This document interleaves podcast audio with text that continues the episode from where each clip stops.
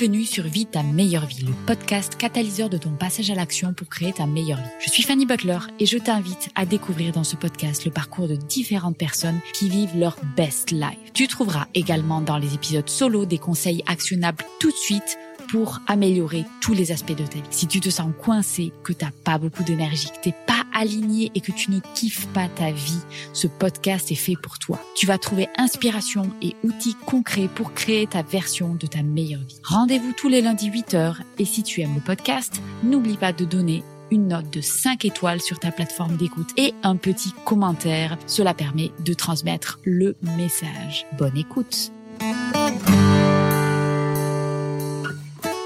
Bonjour et bienvenue Gaëlle dans le podcast Vie ta meilleure vie. Alors d'abord, un tout grand merci de rejoindre l'émission et de venir nous partager ton parcours. Alors Gaëlle, pour ceux qui ne te connaissent pas, est-ce que tu peux te présenter? Waouh euh, Merci Fanny déjà de m'avoir invitée. Alors je suis Gaëlle Baldassari, je suis la créatrice de Kiff ton cycle. Je fais en sorte que les personnes qui vivent un cycle menstruel le vivent le mieux possible. C'est ça mon combat au quotidien. Donc ça passe par euh, de l'information, de la transmission et de l'accompagnement euh, au mieux-être menstruel. Génial. Et alors, est-ce que ça, c'était ton parcours? Est-ce que tu pensais que tu allais créer un jour Kiffe ton cycle? Comment en es-tu arrivé là? Alors non. non. j'ai toujours rêvé de créer Kiff cycle depuis que je suis toute petite. Non, non, non, non.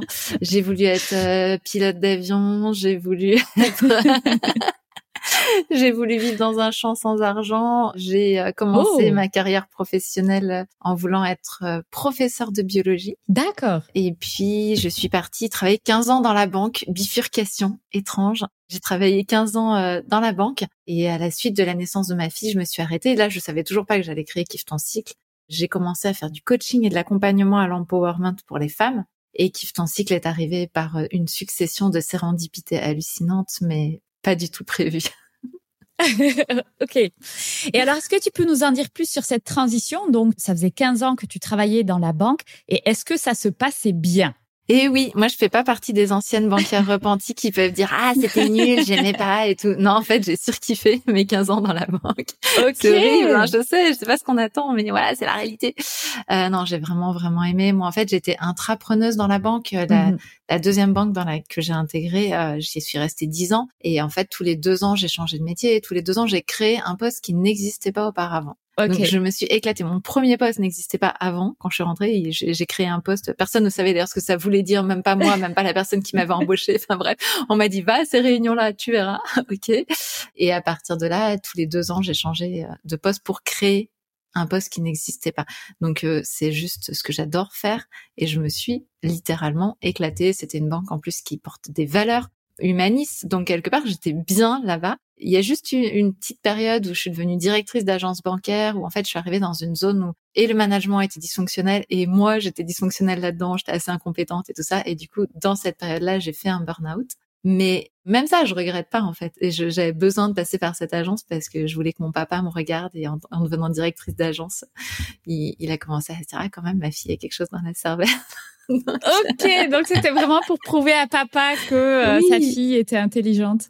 ouais, c'est ça. Non, mais complètement. Mais du coup, je regrette pas ça parce qu'au final, on a une super relation avec mon papa. Ok. Et donc, tu as eu un burn-out et c'est à la suite de ça que tu as tout laissé tomber ou comment ça s'est passé? Non, non, moi j'ai eu un burn-out. Donc j'ai fait un burn-out, j'étais directrice d'agence bancaire, je suis restée cinq mois éloignée du travail. J'ai été accompagnée par une, dream team, comme j'aime les, les nommer, de personnes qui m'ont accompagnée, dont une, une thérapeute en thérapie cognitive et comportementale qui euh, m'a dit un truc fabuleux, qui m'a dit euh, vous pouvez euh, choisir de démissionner, de partir à la suite de ce burn-out, mais ce qui va se passer, c'est que dans votre vie, vous aurez tout le temps la peur que la situation se reproduise de la même façon. Et elle me dit, moi j'ai un autre challenge à vous proposer, c'est que vous retournez dans votre poste, toutes choses égales par ailleurs. Il y a que vous qui avez changé et vous voyez que vous avez le pouvoir de tout changer. Et là, vous n'aurez plus jamais peur. Wow. Et comme je suis une joueuse, j'ai dit yes, banco, et j'ai fait exactement ça. Et elle a raison elle a raison parce que je suis retournée dans ce poste, euh, rien n'avait changé, euh, il y avait toujours autant de boulot, c'était toujours autant très dysfonctionnel, etc. Sauf que moi, j'avais changé, j'avais changé ma façon d'interagir avec les gens, ma façon de voir le travail aussi, et tout a changé. Et en fait, après ce poste-là, moi, j'ai encore continué ma carrière et j'ai été promue. Un truc rarissime, hein, après un burn-out, après les avoir plantés cinq mois, parce que malgré tout, ils le vivaient comme ça. Eh bien, j'ai été promue à un poste d'envergure nationale dans ce même établissement et j'ai continué et j'ai adoré ce nouveau poste, etc. Donc, euh, non, non, moi, je fais partie des, des burn-out très violents, mais au final, assez joyeux, même si euh, je dis ça avec le sourire, avec beaucoup de recul et dix ans de recul. Bon, sur le moment, c'était quand même très dur et j'ai eu peur longtemps que ça se reproduise. Et donc non, je me suis arrêtée à la suite de la naissance de ma fille. Ok, d'accord. Et alors, juste avant de commencer sur ce sujet, est-ce que tu pourrais nous dire comment toi, tu as fait pour t'en sortir? Donc, tu nous as raconté que tu t'es fait accompagner. Combien de temps ça a duré? Est-ce que tu peux donner un petit peu plus de détails si jamais il y a des gens, des auditeurs qui sont dans le même cas, dans la même situation, pour avoir peut-être des tips sur comment s'en sortir? Bien sûr. La première chose, j'ai une chance inouïe d'avoir un médecin, un médecin de famille, hein, qui me connaissait depuis que j'avais 8 ans, donc vraiment, qui m'a dit à la seconde, Gaëlle, ce que tu as, c'est un surinvestissement professionnel, euh, donc tu es en épuisement. Je t'interdis une chose immédiatement, c'est de prendre une décision. Tu n'es pas en état physique de prendre une décision. Donc je t'interdis de poser ta dème, je t'interdis tout ça. Je, vraiment, tu n'es pas en état médical de le faire. Et la deuxième chose qui m'a dit, qui m'a certainement sauvé derrière, c'est ça va durer très longtemps et tu n'as même pas idée à quel point ça va être dur. Waouh Ça pose les choses. Hein, voilà. Et ça, c'était le premier jour du démarrage du burn-out. Moi, j'étais dans le déni total. Pour moi, je mhm. repartais au boulot le lendemain. Je pleurais un coup, euh, j'étais fatiguée, je repartais au boulot le lendemain. Alors, quels ont été les symptômes pour toi de ce burn-out? Ah ben moi j'ai eu la sensation à, posteriori mon entourage dirait que c'était pas le cas et qu'il y avait des symptômes visibles depuis longtemps mais moi j'ai eu la sensation de, de me prendre le mur euh, le jour en fait euh, j'allais par une visite euh, médicale normale. En France, on est obligé d'avoir cette visite du travail. Et le médecin me dit comment allez-vous? Vraiment la question la plus banale du monde. Et je m'effondre en larmes. Et je lui dis non mais ça va, je suis juste un peu fatiguée. Et en fait là, le médecin me dit non non en fait je vous interdis de retourner au travail. Vous allez voir votre médecin immédiatement. Et je dis mais n'importe quoi.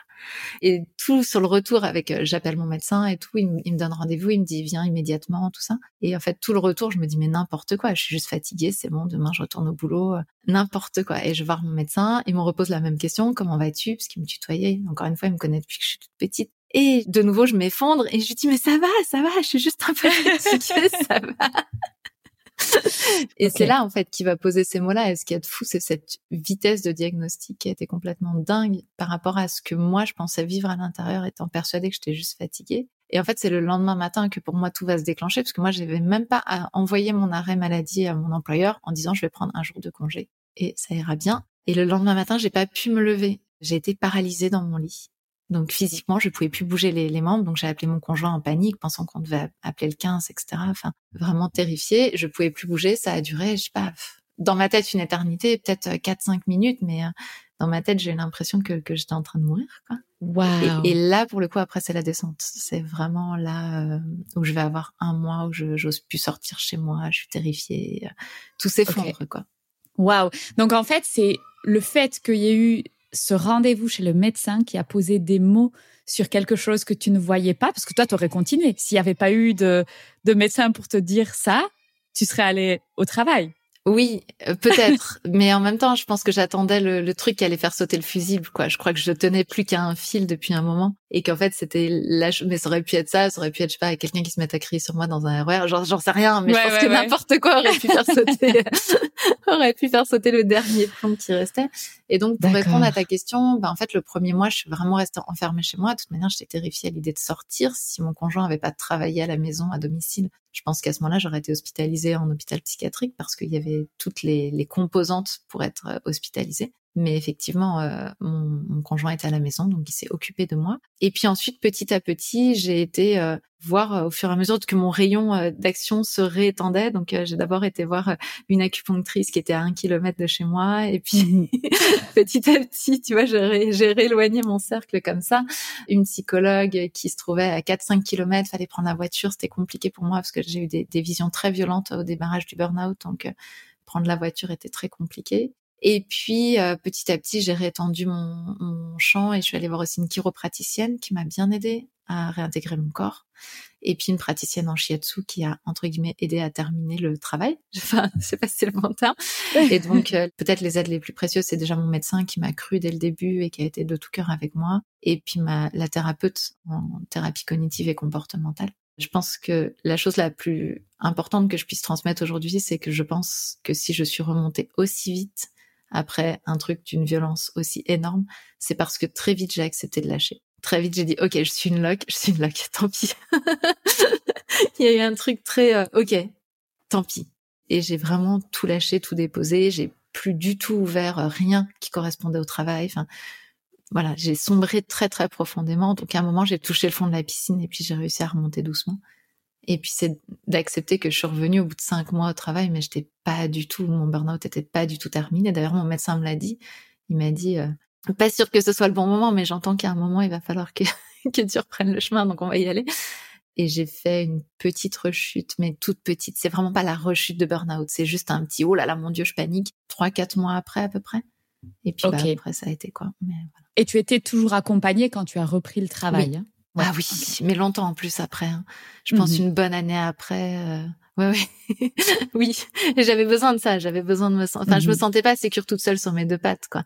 J'avais vraiment besoin de sentir que j'avais euh, une dream team autour de moi. Quoi. Ok, génial. Parce que ça, je pense que c'est un message qui est hyper important quand il y a des grosses chutes comme ça, des gros accidents de vie, se faire accompagner. Et pendant longtemps, je pense que c'est une composante essentielle et auquel on pense pas toujours, on se dit non, mais ça va aller. ah ouais, non. Moi, j'ai été accompagnée, puis après, j'ai commencé à me former. C'est là où j'ai commencé à, je me suis formée à l'approche neurocognitive et comportementale pour comprendre les fonctionnements du stress, comment ça pouvait fonctionner, etc. Et tout ça m'a aidé à remonter, tout ça m'a suivi dans le. Ok. Et ça, c'était une démarche personnelle par curiosité dans un premier temps? Alors, euh, c'était un mix. Moi, j'étais manager et j'étais terrifiée à l'idée que quelqu'un vive la même chose que moi dans mon équipe ça avait été tellement violent. Moi, j'ai eu des visions euh, très très violentes, hein, très noires, etc. pendant mon burn-out. Donc, j'étais terrifiée à l'idée que quelqu'un, je puisse moi être à la cause de pousser ça chez quelqu'un. Je sais pas comment le dire. Et donc, euh, je me suis dit vraiment, va falloir que je comprenne un peu les, les fonctionnements qui amènent à ça. Et donc, c'était une démarche et en tant que manager et pour moi-même pour comprendre. Quoi. Ok. Et donc, quelle a été la raison ou le cap à passer Donc, tu as parlé, c'était la naissance de ta fille qui a fait que, voilà, tu as décidé d'arrêter la banque et donc un travail dans lequel tu étais épanouie. Ouais, je m'éclatais. Après, sur la fin, les valeurs commençaient légèrement à se distendre. J'ai eu la sensation d'être partie pile au bon moment. C'est-à-dire je me suis éclatée vraiment jusqu'à la fin. Et le jour de mon départ, euh, j'avais bouclé un gros projet. J'étais hyper contente. J'ai dit à mon chef, euh, bon, écoute, j'ai rendez-vous avec le gynéco ce soir. Ça contracte bien. À mon avis, on va pas se revoir. Effectivement, on s'est pas revu. Donc euh, voilà. Et je sentais que de toute manière, après ce gros projet, on voulait m'emmener vers des trucs qui me convenaient beaucoup moins. Donc déjà, ça c'était cool. Et effectivement, après, ça s'est un peu délité. Je veux pas jeter de l'eau, mais voilà, ça s'est un peu délité. Et puis effectivement, le truc, c'est que moi, j'avais un poste d'envergure nationale. Et donc, j'adorais ça, mais je me déplaçais euh, partout, tout le temps. J'étais tout le temps en déplacement, même pendant ma grossesse, avec des horaires euh, assez euh, élargis, ce qui me convenait parfaitement. Mais alors, du coup, c'était pas du tout compatible avec l'idée que je me faisais de ce que j'avais envie d'apporter à un enfant, en fait. Donc, c'est surtout ça, hein, c'est vraiment à la base une question de temps. C'est-à-dire que si j'avais eu un poste, si à l'époque le télétravail avait existé, que j'avais eu un poste majoritairement télétravail, il est possible que je sois restée dedans, quoi. Ouais. Mais euh, bon, peut-être pas. Encore une fois, la demande de la banque, il a bien changé sur les dix dernières années. Peut-être qu'il y a un moment, j'aurais peut-être pu trouver mon compte. Mais voilà, à la base, c'était vraiment une question de temps. Et puis aussi, bah, j'ai eu du mal à avoir ma fille, hein, parce que j'ai fait une procréation médicalement assistée pour l'avoir. Et euh, j'avais envie de d'investir ce temps-là. quoi. Quelque part, je, me disais, bah, j'ai gagné assez d'argent dans ma carrière d'avant pour m'offrir ces années euh, tranquilles avec elle. Et c'était vraiment ça l'esprit. Ok, d'accord. Donc tu arrêtes ton travail à la banque pour t'occuper de ta fille. Et donc, quand est-ce que l'idée de kiffe ton cycle arrive et germe dans ta tête? C'est un, un, processus, on va dire. Euh, bon, moi, je suis quand même un peu hyperactive, donc même si je me dis je m'arrête pour m'occuper de ma fille, je, je, vais quand même continuer à faire des trucs. je suis pas très douée pour m'arrêter vraiment complètement. Peut-être je le serais plus aujourd'hui, mais à l'époque encore moins. Je comprends totalement. je suis exactement dans la même situation. J'ai quitté mon travail pour avoir du temps avec ma fille et je me retrouve avec deux podcasts, des projets associatifs et je n'ai plus le temps. Et je dis, mais qu'est-ce qui se passe? Bon, ben voilà, ben, du coup, merci, parce que je suis pas la seule. Et ben, j'ai commencé à écrire euh, pour euh, le magazine de mon conjoint, j'ai fait des piges. Ensuite, euh, comme j'étais formée au coaching, j'ai repris une école de coaching pour être sûre, parce que je me sentais pas hyper en confiance avec l'approche neurocognitive et comportementale uniquement. Donc, j'ai fait en plus une école de coach, tout ça pendant mon congé parental. J'ai ouvert une association. voilà. Je comprends, je comprends, mais totalement. j'ai fait de l'accompagnement à la parentalité, j'ai fait plein de mhm. trucs. Et tout ça, c'était cool parce que je pouvais les faire avec ma fille. Je l'embarquais avec moi dans les projets. Enfin, c'était oh, génial. C'était assez génial, en fait. Hein. J'ai, j'ai adoré faire ça. Et puis, euh, puis j'ai commencé à faire des consultations individuelles et euh, en accompagnement à l'empowerment féminin. Et dans ces périodes-là, j'avais quelque chose qui revenait pas mal, c'était que mes clientes me disaient, mais Gaëlle, euh, ça y est, patatras quoi. C'est-à-dire tout allait très très bien, puis d'un seul coup, boum, patatras, tout s'effondre. Ça allait super bien avec mes gamins, puis je me mets à hurler sur eux. Euh, ça allait super bien dans mon travail, et puis je perds toute confiance en moi, et ça arrivait régulièrement. Et moi, de mon côté, j'avais commencé à faire des recherches pour moi-même uniquement sur euh, l'impact des hormones sur notre psychologie, pour comprendre ce qui a pu m'arriver avec le burn-out, euh, la PMA, tout ça. Et en fait, c'est à mes clientes, je leur disais régulièrement, mais t'en es où ton cycle? Et à chaque fois, la réponse était la même. C'était un peu, ah ouais, maintenant que tu le dis. Ouais. Et une fois, j'ai une cliente qui m'a dit, j'adore cette cliente, qui m'a dit, euh, Miguel, tu sais des trucs que je ne sais pas, il va falloir que tu me les dises. Et moi, je lui dis, mais moi, je vais passer une heure de ta séance de coaching à te parler ça. Elle me dit, oh non, bah d'accord, je comprends. Euh, tu sais ce que tu fais euh, Tu loues une salle, tu prends une, tu, tu, tu fais venir toutes tes clientes et tu me parles de ça à toutes. Mm-hmm. Bon, d'accord. Génial. Et ça a commencé comme ça, donc euh, dans une petite salle de maison des associations euh, en banlieue euh, parisienne. Mais non. Où je propose à mes clientes qui venaient pas du tout pour ça à l'origine. Est-ce que vous voulez que je vous parle du cycle menstruel? Génial. Donc, un atelier informatif sur le cycle menstruel pour tes clients. Donc ça partait d'une demande de tes clients, donc quelque chose. Ça. Donc quelque part tu as identifié sans le vouloir un besoin qui était là. Génial. Waouh Et donc, tu commences à une petite échelle comme ça pour tes clientes et comment, après, tu as switché sur Kiffe ton cycle? Mais après, c'est comme une série de trucs qui sont bien mis, qui sont compliqués à expliquer quand tu regardes, parce que ça, ça se passe en banlieue parisienne. Et puis ensuite, avec mon conjoint, on décide de déménager à Rennes. Et il se trouve que euh, mes clientes, euh, ou mes clients d'ailleurs, parce que j'avais des hommes dans ma, dans ma clientèle, truc un peu étrange. Euh, bah, du coup, je commence à faire des, des coachings à distance par téléphone. Donc, je me familiarise avec la notion de distance.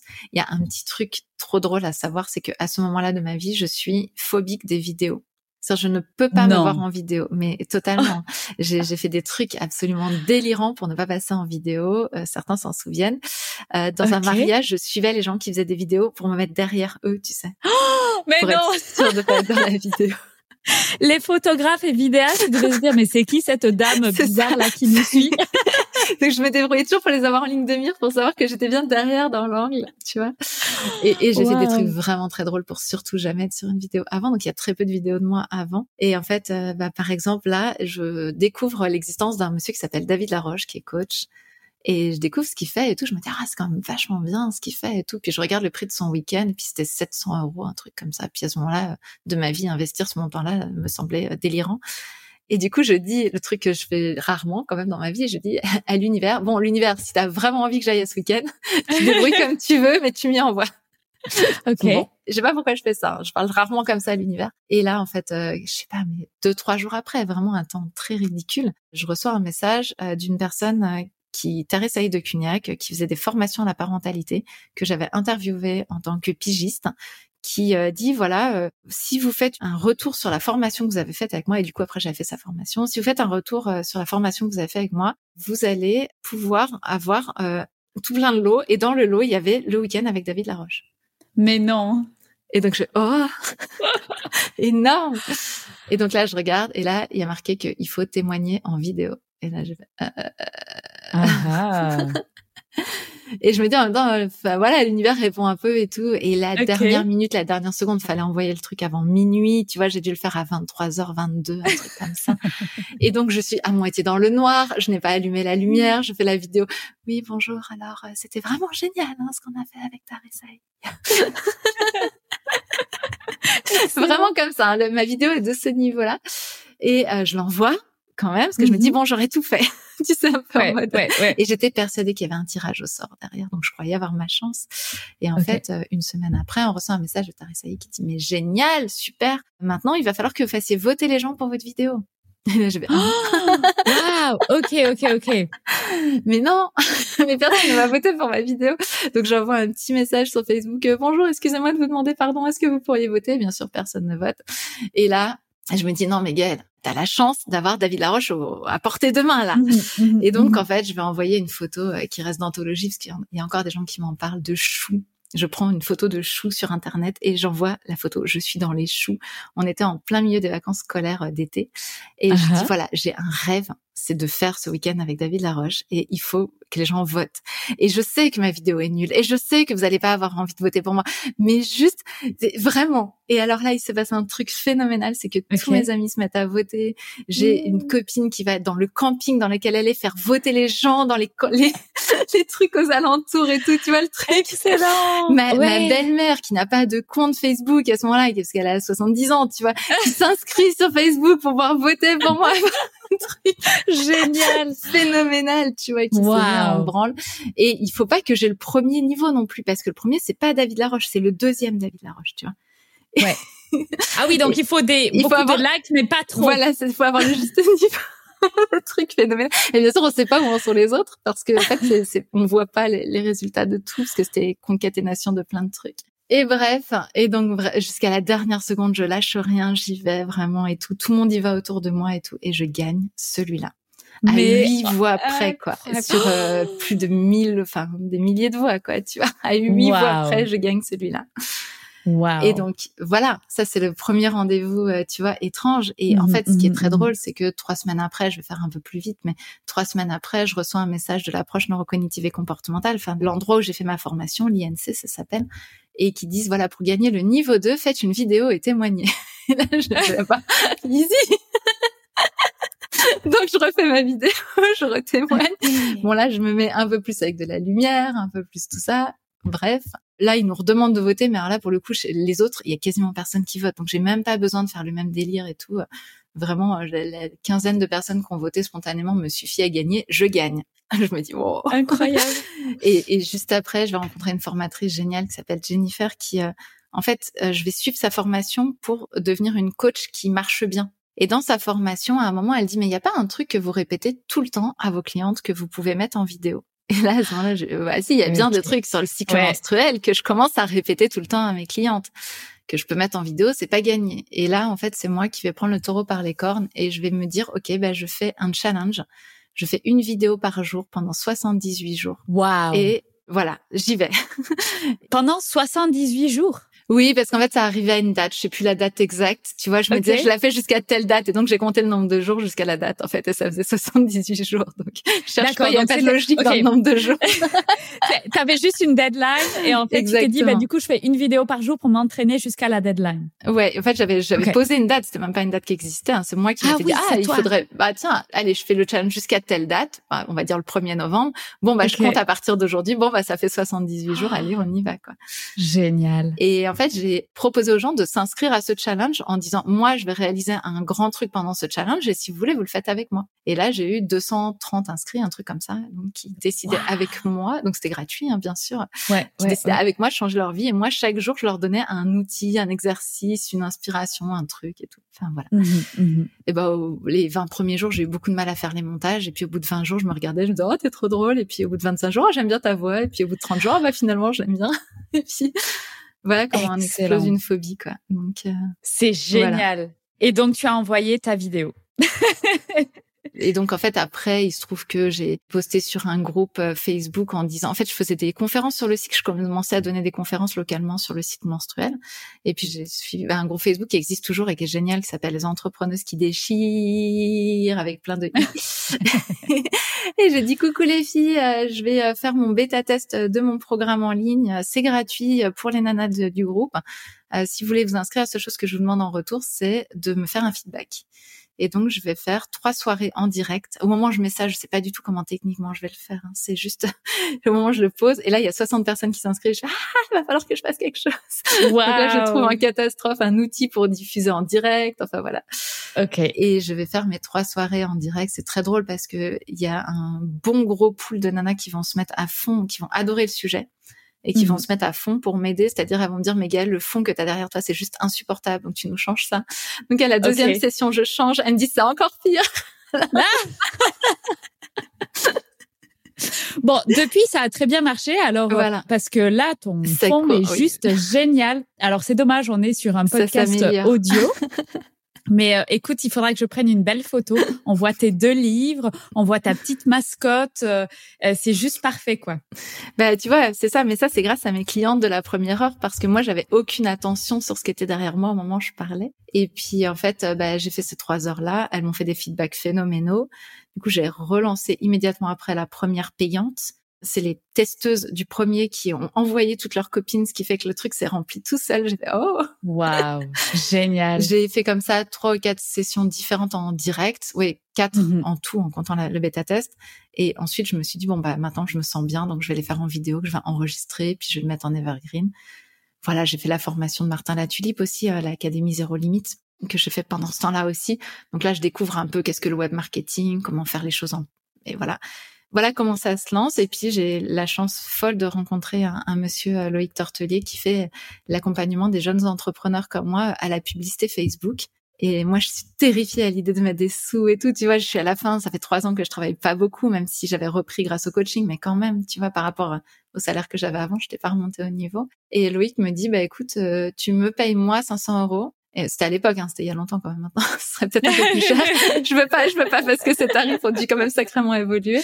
Mais à ce moment-là, il me dit tu me payes moi 500 euros et tu mets 500 euros sur un compte PayPal et tu acceptes que j'envoie l'intégralité de ce qu'on gagne avec le avec le programme sur ce compte PayPal. Ok. Et donc, du coup, toi, tu ne risques que 500 euros. Et tant que j'ai de l'argent sur le compte, j'ai le droit de l'utiliser pour faire de la pub. Génial. Et donc moi je dis bah ouais ça marche ok je tremble un peu mais 1000 euros allez hop je peux les investir quoi. Et en fait euh, bah c'est lui qui va lancer euh, Kiffe ton site parce que c'est lui qui va lancer la, la dynamique avec euh, la publicité qui a fonctionné etc et qui va faire que plein de monde vont commencer à le voir et tout donc c'est le premier qui m'a aidé à lancer Kiffe ton site. Quoi. Waouh, génial. Quelle belle histoire. OK, et maintenant on en est loin parce que maintenant est-ce que tu peux décrire un petit peu tout ce que tu fais avec Kiffe ton cycle Ça a évolué, un truc de fou. Ouais, ça a évolué. En même temps, ça a été les montagnes russes. Donc, euh, parce que pour l'instant, c'est que le, côté joyeux du truc où tout est en démarrage. C'était la lune de miel. Mais euh, après, j'ai eu jusqu'à huit personnes euh, en salariés dans l'équipe. OK. Donc, ici, en France, en Bretagne. Et puis ensuite, j'ai créé des sommets. Donc là, on en est au dixième sommet en ligne aussi en partie grâce à Loïc. Enfin, non, le premier, je l'ai créé toute seule parce que je me suis juste dit, ah, j'ai envie d'interviewer des gens qui m'inspirent. Et je me suis dit, bah, tant qu'à faire, autant avoir une bonne raison de les interviewer, sinon ils vont me dire non. Et du coup, je me suis dit, ah, bah, je vais créer un truc où je vais les mettre à disposition. C'était le tout début des sommets. J'avais vu ça une fois. Euh, j'avais trouvé ça génial. Et puis, je me suis dit, ah, bah, tiens, moi aussi, je vais faire ça comme ça. Ils auront une bonne raison de me dire oui pour que je les interviewe, les gens. C'est une bonne idée, tiens, je, devrais l'intégrer dans le podcast parce que tu aurais pu te dire, du coup, je vais créer un podcast. non, j'aurais vraiment pu me dire ça, sauf qu'à l'époque, les podcasts, ils étaient pas très connus, puis surtout, moi, j'en consommais pas. Donc, en fait, c'est ça, surtout ça qui s'est passé. Et je crois que j'avais envie de voir les gens, et puis ça se faisait pas là, ce mhm. qu'on est en train de faire pas trop hein, à l'époque. Ouais, et puis, euh, donc voilà, je vais créer le premier euh, sommet comme ça. Et un an plus tard, on arrive dans la zone. Euh, le premier coup dur, un peu, c'est que mhm. je me retrouve toujours avec Loïc qui a travaillé avec les pubs Facebook et tout ça. Et le mois d'août de l'année qui suit, je vais dépenser plus de pubs Facebook que moi, je vais avoir de revenus ce mois-là. Ok. Donc, j'ai 10 000 euros de pub Facebook et 8 000 euros de revenus. Et ça a été vraiment la douche froide et je me suis dit, mais ça va pas, je veux pas bosser pour payer Facebook, quoi. Enfin, ouais, ça ouais, le délire, quoi. Et là, vraiment, ça a été le truc. Euh, je comprends plus ce que je fais, où je suis, qu'est-ce que je fais, quel intérêt, euh, tout ça. Okay. Et euh, grosse remise en question. Et c'est Loïc qui va me dire, mais ok, t'aimes faire quoi dans la vie, quoi? Et je lui dis, mais moi, ce que j'adore. Et donc je lui dis, bah c'est transmettre, et tout ça. Et les sommets, j'adore, et tout. et il me dit, bah pourquoi t'en fais pas quatre par an? Je, bah, je sais pas, non, c'est un par an max. Quoi. Il me dit, bah c'est qui qui a mis la règle? Oui. et donc, effectivement, je vais me relancer. Et en fait, je vais en faire trois par an pendant trois ans. Et donc ça, ça va aussi me permettre de redynamiser les choses, ça va me permettre de pouvoir payer une équipe, de me lancer, d'augmenter les chiffres d'affaires, etc. Et bah, l'année dernière, en 2022, bah, moi, j'avais fait augmenter l'équipe en pensant qu'il y aurait les ressources qui augmenteraient aussi, le chiffre d'affaires qui augmenterait avec, puisque je pense avoir pris une équipe avec des commerciaux à l'intérieur, donc avec une augmentation du chiffre et tout. Et pas du tout. En fait, je vais avoir euh, augmentation des charges et baisse du chiffre d'affaires. On appelle ça l'effet ciseau en entrepreneuriat. Et donc l'année dernière, je me suis séparée de toute l'équipe. En quelques mois, ça a été ultra violent. Donc euh, c'est aussi ça la vie d'entrepreneuse. Voilà. Et donc maintenant, je suis de nouveau toute seule à l'opérationnel. J'ai une, euh, une associée qui travaille avec moi, mais qui travaille pas à l'opérationnel, qui fait les contenus avec moi. Mais euh, voilà. Et comment tu le vis? Maintenant, plutôt bien. Après, c'est ma façon de vivre les choses dans la vie, c'est plutôt de me dire, OK, il est où le cadeau caché, quel que soit ce qui m'arrive, tu vois. Donc, euh, j'ai envie de te dire que tout du long du process, je me suis dit, il est où le cadeau caché? Maintenant, la réalité, c'est que j'ai adoré cette phrase d'une accompagnatrice qui nous accompagne dans un, une pépinière d'entreprise, qui m'a dit le jour où je devais dire à, l'équipe que c'était fini, qui m'a dit on crée pas une entreprise pour licencier euh, les gens de façon économique. Et ça m'a fait tellement du bien de l'entendre parce que c'était vraiment ça que je ressentais quoi. Que bah ouais, c'est dur parce que j'avais embarqué des gens avec moi dans l'aventure, que même s'ils auraient droit à Pôle emploi, tout ça, toutes les assurances parce que j'avais tout bien payé, n'empêche qu'au final, bah c'était dur de leur dire bah ciao, au revoir, désolé. Donc, euh, bah, j'ai beaucoup pleuré, je me suis beaucoup remise en question, j'ai compris énormément de choses. J'ai l'impression d'avoir euh, pris dix ans en une année, même pas de, de maturité. C'est un truc de fou. Donc aujourd'hui, j'ai envie de te dire, je le vis bien. Je souhaite de tout cœur que les collaboratrices euh, qui sont parties le vivent aussi bien. Ça, pour le coup, c'est leur chemin à elles. Tu vois, maintenant, je m'en sens moins responsable. Mais euh, moi, je le vis bien maintenant. Maintenant, j'ai compris plein de trucs. Quoi, j'ai compris que je voulais, je voulais pas que mon entreprise ait mes défauts. Donc, j'avais créé une équipe uh mais qui me convenait pas tant que ça, qui convenait plus à ne pas avoir mes névroses okay. que à me convenir moi, tu vois. Donc euh, voilà, j'ai compris plein plein de choses. Quoi. Et ça, est-ce que tu veux élaborer un petit peu là-dessus sur euh, l'équipe que tu avais formée, ce que tu as compris pour éviter tes névroses à toi? Donc, c'était quoi, par exemple? Est-ce que tu as un exemple concret? Ouais, bah moi je suis quelqu'un de très cyclique. C'est drôle, j'ai créé Équipe en cycle. euh, parce que j'ai aussi euh, une maladie chronique du cycle qui s'appelle le syndrome des ovaires polykystiques, qui fait des moments où je suis très fatiguée et des moments où bah du coup je suis plus malade. Enfin, je suis plus. Bien sûr, c'est une maladie chronique, elle restera toujours là, mais je suis plus en crise et où, du coup je, je vais à fond. Et donc je suis quelqu'un qui dans ma vie a toujours oscillé les temps longs posée sur mon canapé à ne rien foutre en priant juste que personne le voit. Je faisais déjà ça à dos. Hein. Et les temps d'activité où je développe 10 milliards de choses, etc. Et j'ai toujours oscillé entre ces deux choses-là. Et quelque part, en devenant entrepreneuse, ça m'a fait terriblement peur parce que je me suis dit, mais à quel moment mon entreprise, elle devient prévisible? Si moi, je suis capable d'avoir 4-5 mois euh, presque à mort, enfin, en tout cas, bah, bon, c'est pas tout à fait vrai, mais cette sensation-là d'avoir euh, des ups et des downs très très forts. Et donc, bah, j'ai recruté euh, notamment une directrice opérationnelle en lui disant ta mission, c'est que l'entreprise devienne linéaire et prévisible. D'accord, ok, ouais, ouais, ouais. Et voilà. Et en fait, le truc, c'est qu'elle a créé l'équipe parfaite pour ça. Mais du coup, c'était des gens quand ils me parlaient, je les aimais bien humainement, hein, mais quand ils me parlaient, ça me saoulait parce que c'était mais qu'est-ce qu'on a déjà fait avant qui a marché? Mais tu me saoules qu'est-ce qu'on va faire de nouveau? Enfin qu'est-ce qu'on a tu vois il y avait un truc très comme ça qui était dans le plan-plan dans le tranquille et dans le on reproduit. Et c'est le mmh mmh contraire de moi. Et en fait je me suis rendu compte mais ça bien après qu'on soit séparés toute l'équipe hein, que en fait je supportais quasiment plus d'aller au bureau tellement je supportais plus ce côté euh, plan plan on reproduit en mmh machin et tout. Et du mmh coup je les bousculais. J'étais pas une manager sympa à certains moments. Enfin tu vois j'ai créé plein plein de névroses autour de ça hein, donc euh, j'en suis consciente aujourd'hui et j'en suis cent mille fois désolée si elles m'écoutent mais elles le savent pour la plupart. On en reparler et voilà. Mais euh, voilà, donc j'ai pas voulu considérer que mon défaut était une qualité. Aujourd'hui, je le considère comme une grande qualité je le vois plus comme un défaut. Mais euh, et j'ai voulu plutôt essayer de le masquer. Et à un moment, mon entreprise, entité, personne morale que j'avais créée, m'est devenue insupportable parce que euh, ronflante quelque part et puis elle se développait pas parce que je pense que mon ADN c'est des trucs complètement dingues et tout et il y avait plus l'espace pour faire ça quoi. Et du coup si tu devais recréer ton équipe aujourd'hui, tu ferais les choses complètement différemment? Ah bah oui. tu ferais quoi? Ah bah oui. Bon, déjà, je suis pas certaine aujourd'hui que je repartirais vers du salariat. Et pourtant, j'étais une fervente défenseuse du salariat, vraiment. Hein, je... Mais par rapport à moi, en fait, je réalise que ça me convient pas. Euh, tu vois, dans l'état d'esprit des, des, collaboratrices et de ce que j'attendais d'elles. Et en fait, je pense que je peux attendre différemment de personnes qui sont freelance et qui se challengeraient différemment. C'est juste un état d'esprit. C'est horrible ce que je suis en train de dire parce que je me serais détestée il y a cinq ans de dire des trucs pareils tellement j'étais persuadée une entreprise reposait sur des salariés compétents dans la durée qu'on fait monter avec nous et croyais vraiment et j'y crois toujours, mais c'est pour certains types de managers et du coup ça me convient pas à moi. Donc euh, voilà. Mais est-ce que tu crois pas que c'est certains types de managers et aussi certains types d'entreprises? Il y a des choses qui vont s'y prêter, d'autres choses. Parce que tu as l'air d'être quelqu'un qui est très créatif, qui a besoin de nouveaux challenges, de nouveaux horizons, pas du tout dans la répétition. Et de ce fait, faut un peu une équipe qui va te suivre et boum, être tout feu tout flamme pendant ces périodes-là? Franchement, je connais des entrepreneurs qui ont des salariés qui sont comme moi.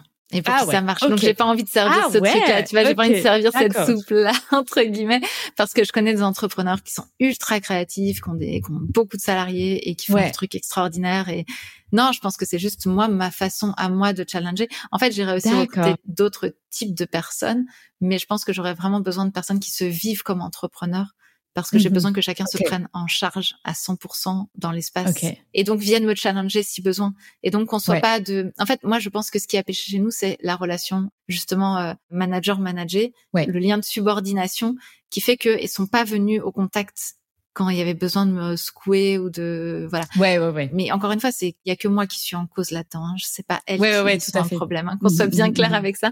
C'est moi qui étais dans toutes mes névroses et que je savais pas comment gérer. Non, je dirais que voilà, si je devais repartir sur un truc ambitieux et tout, j'aurais que des intrapreneurs ou entrepreneurs, qu'importe. On s'en moque. C'est pour ça que salarié, ça veut rien dire parce que il pourrait tout à fait y avoir des salariés, mais qui soient totalement intrapreneurs, qui soient totalement responsables à 100% de la réussite du truc. Et voilà, ça pourrait être ça, tu vois. Donc c'est vraiment l'état d'esprit et pas vraiment la forme que ce soit mais salarié. Oui, c'est ça. En fou, mais c'est l'état. Je l'ai collé sur une forme, mais en réalité c'est l'état d'esprit. Mais malgré tout, il y a quand même ce moment où on crée de plus en plus de charges, des charges salariales, que ça, ça crée de plus en plus d'inquiétude pour euh, faire suffisamment de business. C'est pour ça que j'ai hésité à répondre à ta question parce qu'en fait, je suis pas certaine aujourd'hui d'avoir envie de repartir dans ce modèle-là, tout simplement parce que il y a un moment où euh, il y a le stress de devoir sortir le chiffre d'affaires. Et ce stress qui s'est effacé de ma vie depuis euh, une petite année maintenant, qu'est-ce que ça fait du bien. Parce que là, je sors le chiffre, je me paye, je paye euh, mon autrice parce qu'elle est payée au pourcentage. En fait, j'ai beaucoup de choses qui sont au pourcentage. Ouais. Bon, je paye mon comptable, je paye, euh, mm. voilà, il y a deux, trois trucs qu'on peut pas faire autrement, mais sinon il y a pas mal de choses qui sont au pourcentage. J'ai effectivement donc mon associé qui est autrice, donc qui est payé au pourcentage des ventes. Et donc finalement, je sais que quand je fais des très grosses ventes, elle, elle est rémunérée aussi et je suis hyper contente mais j'ai pas le stress de devoir payer l'URSSAF, les impôts, les machins, les trucs, les salariés, tu vois. Ouais. Ouais. je vois complètement parce que moi j'aurais exactement le même stress. Et après je pense qu'il y a la question, je sais pas si toi tu l'as eu dans ton parcours mais en fait, est-ce que il y a ce besoin de devenir gros de devenir euh, succès, il faut être là, il faut être le meilleur. Tu sais, est-ce que tu as ça toi?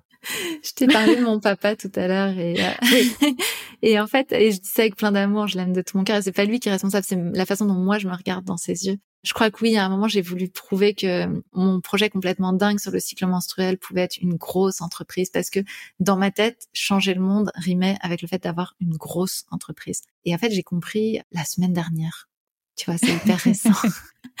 Grâce à une copine euh, entrepreneuse euh, qui a créé Postadem. Donc, tu vois, je pense que Charlotte qui a créé Postadem, on discutait avec elle et d'un seul coup, on, se met à parler des modèles des entrepreneurs qu'on apprécie et tout. Et d'un seul coup, je dis, mais, mais Antoine BM, lui, il change le monde et pourtant, il a pas d'équipe. ouais. Et en fait, voilà, le problème, c'était la représentation dans ma tête pour nourrir l'ambition de changer le monde, il fallait forcément qu'il y ait une grosse équipe, etc. Mmh, mmh, mmh. Et maintenant, là, tu vois, je suis en train de réaliser que pour nourrir l'ambition de changer le monde, il faut qu'il y ait beaucoup de personnes qui suivent euh, ce qu'on fait. Mais avoir beaucoup de personnes nécessite pas nécessairement d'avoir une énorme équipe. Et puis moi, maintenant, j'ai les ambassadrices. Il y a une centaine d'ambassadrices maintenant partout sur le territoire qui elles-mêmes changent le monde avec ce que je leur ai présenté. Donc quelque part, je me dis c'est ça, tu vois. Donc euh, c'est plutôt former de nouvelles ambassadrices et tout ça, plutôt que l'idée d'avoir une grosse équipe euh, en interne. Quoi. Ok, génial. Et alors, on en a touché un petit peu euh, mot. Est-ce que tu peux nous dire quel est ton rapport à l'échec? Oui, alors déjà, je pleure beaucoup quand je suis en échec. Je suis terrifiée de l'échec. De base, dans ma tête, c'était le moindre petit échec était une catastrophe. Et du coup, ça m'a amené à énormément procrastiner dans ma vie pour surtout ne jamais me confronter à l'échec. J'étais vraiment... Et euh, j'ai tellement piraté de trucs à cause de ça. Par exemple, je bossais jamais un examen parce que je me disais que si je bossais et qu'en plus c'était un échec, c'était un double échec. tu vois le truc? Oui, d'accord. Au moins, au moins, si tu bossais pas, tu avais un échec, mais il était seul. Voilà, exactement. non, mais le truc, mais horrible, tu vois. Et le pire, c'est que même en faisant ça, je, je touchais pas à l'échec. Donc, ce qui a été terrible dans ma vie, c'est que pendant longtemps, j'ai pas touché l'échec. Et mhm. franchement, je dis mhm. ça aujourd'hui parce que je pense que c'est une malchance de l'avoir pas touché pendant aussi longtemps. Ok. Même si je me trouvais hyper chanceuse dans la vie, mais parce que du coup, euh, le moindre échec qui se profile à l'horizon pour moi, c'était une terreur euh, absolue. Vraiment, on va mhm. le dire. Encore aujourd'hui, je pense que vraiment, je suis pas, je suis pas du tout soignée de ça. Mais par contre, donc je pleure. Je pleure, je pleure, je pleure. Je, j'en parle. Euh, j'ai des super amis qui, qui m'écoutent. Merci. Mhm. Quand, quand ils en peuvent plus, j'ai des coachs. Je, je, ouais, je Donc, euh, je me laisse profondément traverser par le désespoir absolu et total de l'échec. Vraiment, hein, c'est pas le petit. C'est bien. C'est pas le petit truc. Hein. Chez moi, un échec, c'est c'est le monde qui s'écroule. Je, je, je, je, mhm. crois que chaque cellule pense qu'elle va mourir dans la seconde. Ça, c'est vraiment un truc. Merci de le dire parce que je pense que je me reconnais à 100% dans ces mots. Et en fait, il, faut le banaliser. Enfin, tu vois, c'est pas grave, c'est ok de croire qu'on va mourir et qu'il y a absolument tout qui va mal. Il y a ah tout qui va mal. Non, mais c'est une catastrophe. Je, je, pleure, je pleure, j'ai les yeux tout rouges, je dors, je suis dans ma couette, sous ma couette, sous mon lit. Je, je fais des câlins à mon chat. Ah non, c'est vraiment le désespoir total. Je mange beaucoup de glace, je grossis beaucoup dans les périodes d'échec parce que du coup, ma maladie, euh, le syndrome zoopoïkistique, reprend le dessus. Donc, je fais des grosses mhm. crises inflammatoires. Donc, je mange, je grossis. voilà. Non, c'est une catastrophe. Par contre, du coup, je descends très vite, très profond, exactement ce que je t'ai raconté pour le burn-out. Mm-hmm. Et donc, bah, je touche à un moment le fond d'un truc. Et là, je vais prendre un putain d'appui, désolé du mot, mais c'est vraiment ça, et je vais remonter très très vite, souvent. Et ce qui va se passer, c'est ce que je te raconte là, c'est que souvent, je vais être capable de me re-raconter l'histoire avec plein de positifs je vais aller choper tous les cadeaux. Ah mais celui-là aussi c'en est un. Ah mais celui-là aussi c'en est un. Celui-là. Et j'avoue que ma vie telle que je la regarde, c'est une succession de cadeaux du réveil au coucher, y compris dans mes rêves. Donc et comme je la regarde comme ça, j'ai l'impression de vivre plein de cadeaux. Donc voilà, c'est l'horreur absolue l'échec. Mais une fois que j'ai touché le fond et que je remonte, il y a une espèce de feu d'artifice. Ah mais ça c'était un cadeau. Ah mais ça je l'avais pas vu. Ah mais ça c'est génial. Ah mais ça c'est top. Ah mais ça voilà voilà. Et puis bah après j'ai des petites rechutes d'échecs, hein, c'est normal, notamment quand il y a des deuils au milieu de l'échec, bah de repleurer tout ça. Mais comme je me laisse vraiment traverser profondément par les émotions, je pense que voilà, mais voilà, je suis cette personne qui est capable de pleurer euh, sans raison apparente, mais parce qu'il y a un truc qui remonte, mais aussi d'accueillir chaque cadeau de la vie, parce que le simple fait de me lever ce matin et d'être capable de bouger, tu vois, moi je l'ai vécu hein, au moment du burn-out, de pas pouvoir lever mes mains, de pas pouvoir bouger mes pieds, ben, le simple fait de pouvoir me bouger les mains, les pieds le matin, chaque matin, c'est déjà un cadeau, tu vois, d'avoir ma fille qui vient le matin euh, me faire un câlin, c'est un cadeau, enfin tu vois. Ouais. Tout ça c'est des cadeaux donc euh, voilà. Mais mais mais non c'est dramatique l'échec. Dedans. Je suis dedans. ok, bah écoute, merci d'être aussi honnête et ouverte par rapport à ça. Ça fait du bien. Alors Gaëlle, quels sont tes rêves pour la suite? Eh ben, mes rêves pour la suite, tu vois, moi je transmets des informations sur le cycle menstruel et sur les ah. cycles en général. Et tout ce que je viens de te présenter là, en réalité, c'est accueillir sa nature cyclique et fluctuante, tu vois. Ah. Et donc, si j'avais à, à mettre un grand rêve là tout de suite, en fait, j'en ai deux. Je, peux même pas en choisir. Ouais, je, en plus, tu l'as dit au pluriel, donc je vais y aller. J'en ai deux. le premier, ça serait que l'humanité, en général, se rende compte que d'être mmh fluctuant, c'est génial et c'est ça la vie. Enfin, notre cœur, mmh il nous fait battre parce qu'il fluctue. Et enfin voilà, et c'est ça la vie. Et donc euh, j'aimerais ensemencer cette humanité. Et puis la deuxième chose euh, comme grand rêve, ce serait que et en même temps, ouais, si je vais quand même le poser là, que, que les femmes soient à leur juste place dans la société, c'est-à-dire que ça mmh soit moins compliqué au quotidien de faire certaines choses, euh, tout ça, parce qu'en fait c'est le rêve que je poursuis qui m'a fait avoir envie d'être là où je suis aujourd'hui, c'est de me dire tiens et si je pouvais mettre ma petite pierre à l'édifice pour que le chemin soit un peu plus facile pour les femmes? Ok, merci beaucoup pour ces rêves. Ils sont beaux et j'espère évidemment qu'ils vont se réaliser et je n'en doute pas une seconde. Et Gaëlle, je vais te poser la dernière question signature du podcast. Alors, qu'est-ce que tu conseilles aux gens qui écoutent le podcast pour que, à leur tour, ils vivent leur version de leur meilleure vie? Wow, j'ai l'impression d'avoir un pouvoir énorme en répondant à cette question. en vrai, enfin, c'est vrai que moi, je me suis spécialisée sur le cycle menstruel, mais j'ai envie de parler des cycles en général. C'est vraiment aller explorer à quel point tout dans la vie est cycle. Mhm. Tout est succession de up et de down et c'est dans les down qu'on a considéré dans notre société comme quelque chose de négatif qu'en réalité il y a le terreau de la production du up et donc cette fluctuation permanente. Nous, on a une chance folle en tant que femme, c'est de la voir qui nous traverse tous les mois et sur mhm. lesquels on va pouvoir s'appuyer. Donc j'ai envie de dire, si vous vivez le cycle menstruel, allez-y, foncez, appuyez-vous dessus. Et si vous ne mhm. le vivez pas, de toute manière, on est la, la résultante d'un millefeuille de cycle. Et donc, on va complètement pouvoir aller chercher dans d'autres cycles cette fluctuation. Et encore une fois, c'est vraiment d'arrêter de considérer que quand c'est des downs, c'est du négatif et quand c'est des ups, c'est du positif. Mais c'est de mmh considérer que le down, c'est un terreau et le up, c'est l'émergence de la terre. Tu vois, c'est vraiment le, comment la plante fait, elle se transforme en terreau et puis ensuite il y a quelque chose qui émerge et qui va porter ses fruits et les fruits vont à leur tour se transformer en terreau. Et tu vois, c'est et c'est ça la vie, quoi. C'est magnifique. c'est une magnifique image. Ben écoute, c'est vrai. J'ai un peu une révélation là. Je là, mais ton image, elle l'explique parfaitement. Merci. Eh ben, c'est tout ce que je déploie dans Kiffe ton cycle en réalité. C'est ça l'idée. Hein. Non, mais c'est vraiment ça. C'est à quel point on peut accueillir ces fluctuations-là en les regardant avec un œil euh, positif ou mmh en tout cas un œil bienveillant, quoi.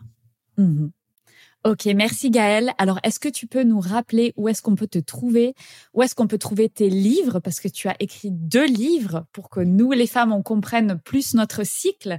Donc, où est-ce qu'on te retrouve? Alors, bah, mes livres, on les trouve en librairie, dans les, chez les meilleurs. Allez voir les petits libraires à côté de chez vous, ceux qui sont sympas, ils peuvent vous les commander. Donc, n'hésitez pas. Ou sur vos plateformes préférées, bien sûr, si c'est vos habitudes. Et il y a Kiffe ton cycle qui a été écrit pour les femmes.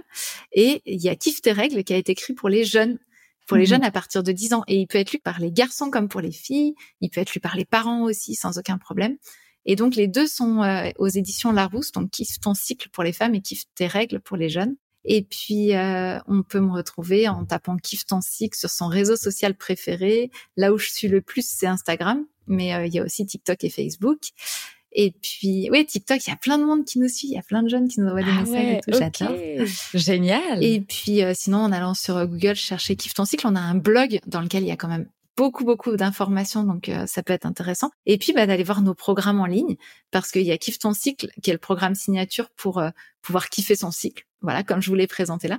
Et puis ensuite bah, il y a tous les autres programmes s'il y a des problématiques. L'endométriose les douleurs de règles le syndrome prémenstruel et tout ça. Et le but c'est justement de se débarrasser ou de comprendre cette problématique pour mieux vivre avec avant de réussir à pouvoir kiffer son cycle. Tu vois je me dis Parce qu'après que j'ai fait Kiff ton cycle, on me disait c'est toujours c'est bien, mais bon, moi je souffre, j'ai ça, j'ai ça.